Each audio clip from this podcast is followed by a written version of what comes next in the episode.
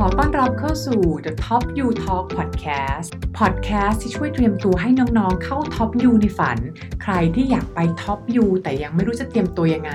Podcast นี้มีคำตอบให้น้องๆ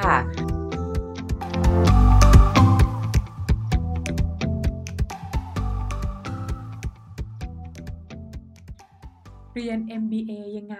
ไม่ต้องใช้ตังค์ตัวเองไม่ใช้เงินทุนพ่อแม่นะคะและยังไม่ต้องกลับมาใช้ทุนด้วย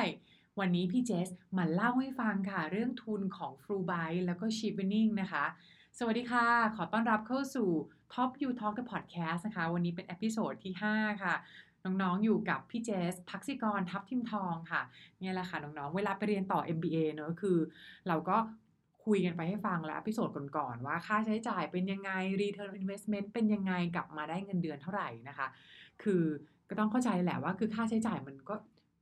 tuition fee มันสูงเนอะอย่างปีนึงไปเรียนเนี่ยก็ประมาณแบบสองล้านหรือสามล้านหรือบางคนไปเรียนโปรแกรมส่วนใหญ่ที่อเมริกาเนี่ยก็คือจะสองปีค่าเรียนก็ประมาณแบบสี่ล้านเกือบห้าล้านนะคะแล้วแต่ตัว current exchange เหมือนแบบค่าเงินอัตราแลกเปลี่ยนเมืองไทยด้วยแหละวันนี้ก็เลยจะมาเล่าให้ฟังค่ะว่าทุนที่ไปเรียนต่อ เอ็ม บี เอ เนี่ยซึ่งบางคนก็อาจจะเคยเห็นทุนนี้อยู่แล้วแต่บางคนก็ไม่แน่ใจว่า เอ็ม บี เอ เนี่ยขอทุนพวกนี้ได้หรือเปล่านะคะก็คือทุนรัฐบาลของอเมริกาแล้วก็ทุนรัฐบาลของอังกฤษค่ะก็คือ Fulbright แล้วก็ Chevening ค่ะเดี๋ยวเรามาเริ่มกันที่ตัว Fulbright กันก่อนเลยนะคะวันนี้ค่ะจะมาแชร์ให้ฟังค่ะว่าทุนของแต่ละอย่างเนี่ยมี requirement ยังไงบ้าง timeline การสมัครเป็นยังไงบ้างพอเรื่อง timeline ก็สำคัญมากเลยที่น้องๆจะต้องไปเตรียมตัวให้ทัน timeline ให้มี requirement ต่างๆพวกนี้นะคะ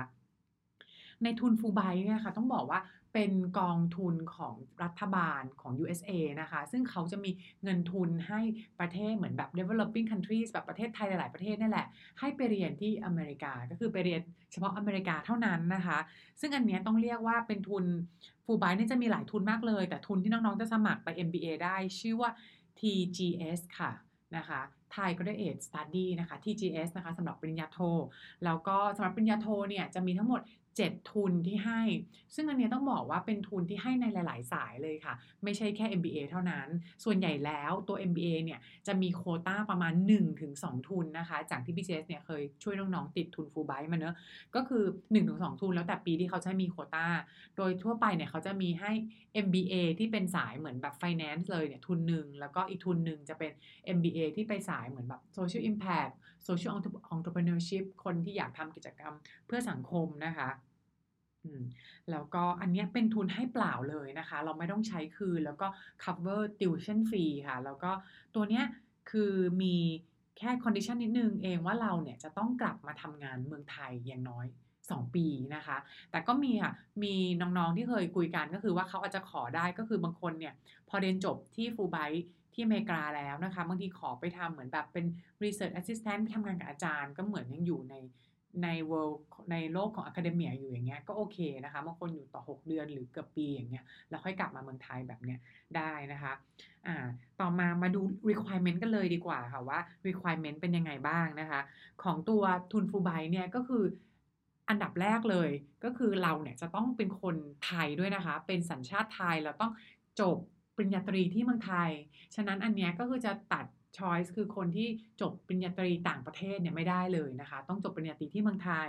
แล้วก็ตัว จี พี เอ ที่เราจบได้ปริญญาตรีเนี่ยค่ะต้องไม่ต่ำกว่า สามจุดศูนย์ศูนย์ นะคะฉะนั้นใครที่ฟังอยู่ตรงนี้กำลังอยู่ปีสี่อย่างเงี้ยก็ต้องทำเกรดให้ดีๆด้วยนะคะต่อมาค่ะจะเป็นเรื่องของตัวคะแนน TOEFL เนี่ยค่ะให้ได้อย่างต่ำแปดสิบคะแนนค่ะแล้วก็จริงๆแล้วเมื่อก่อนนะเขารับแค่ TOEFL แต่เดี๋ยวนี้ก็รับ ไอ เอล เหมือนกันนะคะคือดีใจมากๆเลยที่ที่ทุน Fulbright ตั้งแต่ปีสองพันยี่สิบค่ะรับ ไอ เอล ก็คือ ไอ เอล เนี่ยอย่างน้อยให้มากกว่า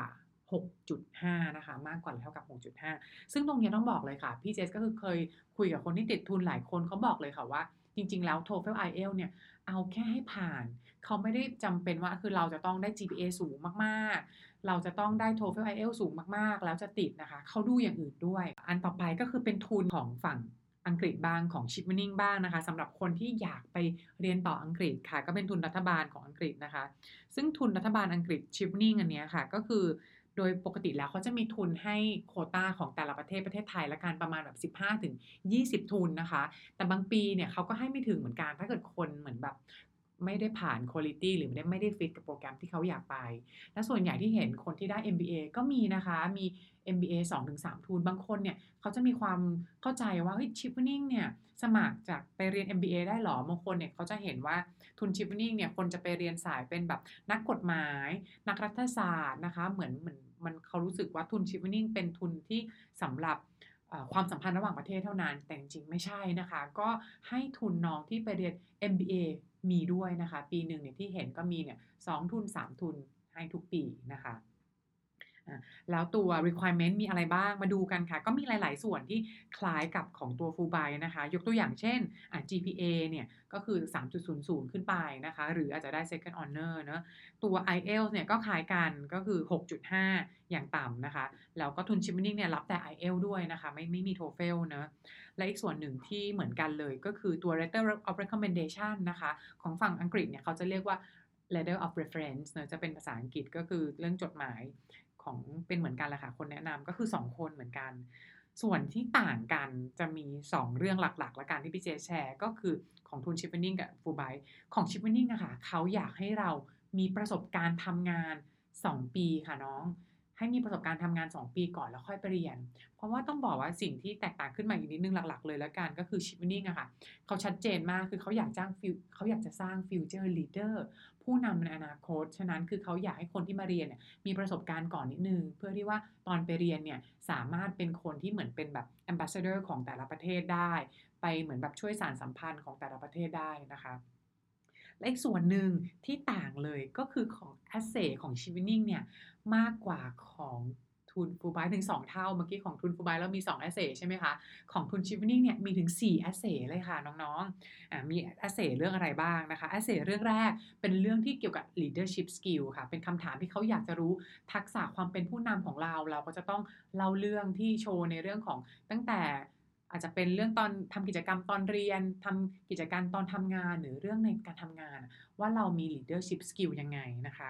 ซึ่ง leadership skill ตรงนี้พี่จะอยากจะเน้นให้น้องๆเน้นในสิ่งที่เวลาเราเขียนน่ะไม่ได้เน้นแค่ technical skill ในการทำงานนะคะเพราะต้องบอกว่ายิ่งคนที่เป็น admission team ของ Chevening อะค่ะเนี่ยบางคนเป็นคนที่ทำงานในสถานทูตช่วยกันอ่านแอปพลิเคชันนึงเยอะมากๆส่งมาปีหนึ่งอย่างเงี้ยค่ะเขาไม่ได้มี technical skill แบบน้องเหมือนแบบบางคนอาจจะน้องบางคนที่สมัครจบสายวิศวะจบสายการเงินนะคะหรือบางคนจบสายเหมือนแบบเป็นคุณหมอหรือ lawyer แล้วอยากไปเรียน เอ็ม บี เอ อย่างเงี้ยนะคะ leadership skill อันเนี้ยไม่ได้เน้นในเรื่อง technical skill แต่เน้นในเรื่อง human skill ในการที่เราทำ team work เป็น leader ของแต่ละโปรเจกต์ต่างๆยังไงบ้างทำงานเป็นทีมยังไงบ้างเนาะแล้วก็ essay ที่สองค่ะซึ่ง essay เนี่ยก็เป็น essay เรื่องที่ส่วนใหญ่ของทุนอื่นไม่เคยเห็นเลยนะแต่มีของ Chevening นี่แหละและเขาให้ความสำคัญมากด้วยก็คือ networking skill ค่ะเพราะเขาเชื่อว่าคนที่จะเป็น leader ที่ดีได้เนี่ยจะต้องมีสกิลในการสร้างความสัมพันธ์เนอะสร้าง network เหมือนเขาอยากให้คนที่ไปเป็นตัวแทนทุน Chevening เนี่ยไปแล้วไม่ใช่แบบไปอยู่คนเดียวอ่ะไปแล้วเนี่ยจากเมืองไทยไปเรียนที่อังกฤษนะคะเขาก็จะมีกิจกรรม Chevening Active มากๆเลยนะคะที่นู่นเนี่ยรวมตัวคนที่เป็นเหมือนแบบเรียกว่า Chevener เนอะได้ทุน Chevening ไปที่นู่นเนี่ยเขาอยากให้คนไป connect กันแต่ละประเทศเพราะเขาเชื่อว่าถ้าเกิดคนแต่ละประเทศผู้นำหรือว่าคนรุ่นใหม่แต่ละประเทศได้ connect กันแล้วเนี่ยคือจะสามารถมาแชร์ประสบการณ์แชร์วิธีแก้ไขปัญหาแก้ไขปัญหาสังคมการทำเพื่อสังคมและก็สามารถกลับไปประเทศเขาเนี่ยแล้วก็สามารถไปต่อยอดกันได้นะคะตรงนี้เขาก็เลยเน้นในเรื่องของ networking skill เป็น asset ที่สองนะส่วน asset ที่สาม สี่เนี่ยแหละก็จะเริ่มคล้ายๆทุน Fulbright แล้วค่ะก็จะเป็น asset ที่สามเนี่ยเป็นยุคเป็น proposed study program แต่อันนี้จะจะ specific กว่า Fulbright ค่ะเพราะว่าของทุน Chevening เนี่ยต้องบอกเลยค่ะว่าเราเนี่ยอยากไปเรียนโปรแกรมไหนเลือกมาเลยสามโปรแกรมคือเป็นชื่อโปรแกรมเป๊ะๆเลยนะคะแล้วก็เป็นชื่อมหาลัยแล้วเราจะต้องสมัครตามนั้นจริงๆนะคือเขาจะต้องบอกเลยค่ะว่าเนี่ยเราอยากเรียนสามโปรแกรมเนี้ยสมมุติ เอ็ม บี เอ สามที่เนี้ยเอ่อหรือเหมือนแบบ Entrepreneurship สามมหาลัยเนี้ยหรือเรื่อง Social Innovation สามมหาลัยเนี้ยเพราะอะไรแล้วเราต้องสมัครโปรแกรมนั้นนะคะทุนเนี่ยซึ่งในทุนเนี่ยเขาก็จะมีเรื่องของเอ่อกฎด้วยค่ะว่าพอเราสมัครบอกแล้วว่าสมัครสามทุนเนี้ยเราต้องสมัครให้ได้ตัว unconditional offer คือได้ offer แบบไม่ต้องทำอะไรเพิ่มแล้วได้รับ offer เลยภายในตุลาด้วยนะคะฉะนั้นเราก็ต้องเลือกทุนตรงเนี้ย ต้องดูให้ดีเหมือนกันค่ะเราเนี่ยแนะนำว่าจะต้องเลือกตัวโปรแกรมสามอันเนี้ยที่มีรวมทั้งสกูลที่เป็นเหมือนแบบเรียกว่าเป็นdream school ของเราที่เราอยากเข้าจริงๆแล้วก็อีกอันหนึ่งก็เป็น safety school ด้วยนะคะพอถ้าเกิดเราไม่ได้ใส่ safety school ตัวเนี้ยไปแล้วแล้วถ้าเกิดเราใส่ไปแต่อยู่ท็อปๆเราไม่ติดเลยแต่เราได้ทุน Chevening อ่ะแต่เราก็ไม่ได้ทุน Chevening นะอันเนี้ยโอเคนะคะเข้าใจเนอะอันนี้ก็สำคัญมากแล้วก็ไอเซสุดท้ายไอเซที่สี่นะคะก็คือ future plan ของเราก็คือ goal ของเราแหละค่ะคือเป้าหมายของเราไปเรียนเพื่ออะไรนะคะไปเรียนเพื่ออยากจะมีเป้าหมายช็อตเทอมโกในระยะสั้นสามปีห้าปีเป็นยังไงลองเทอมโกในห้าปีถึงสิบปีสิบห้าปีจะเป็นยังไงนะคะอันเนี้ย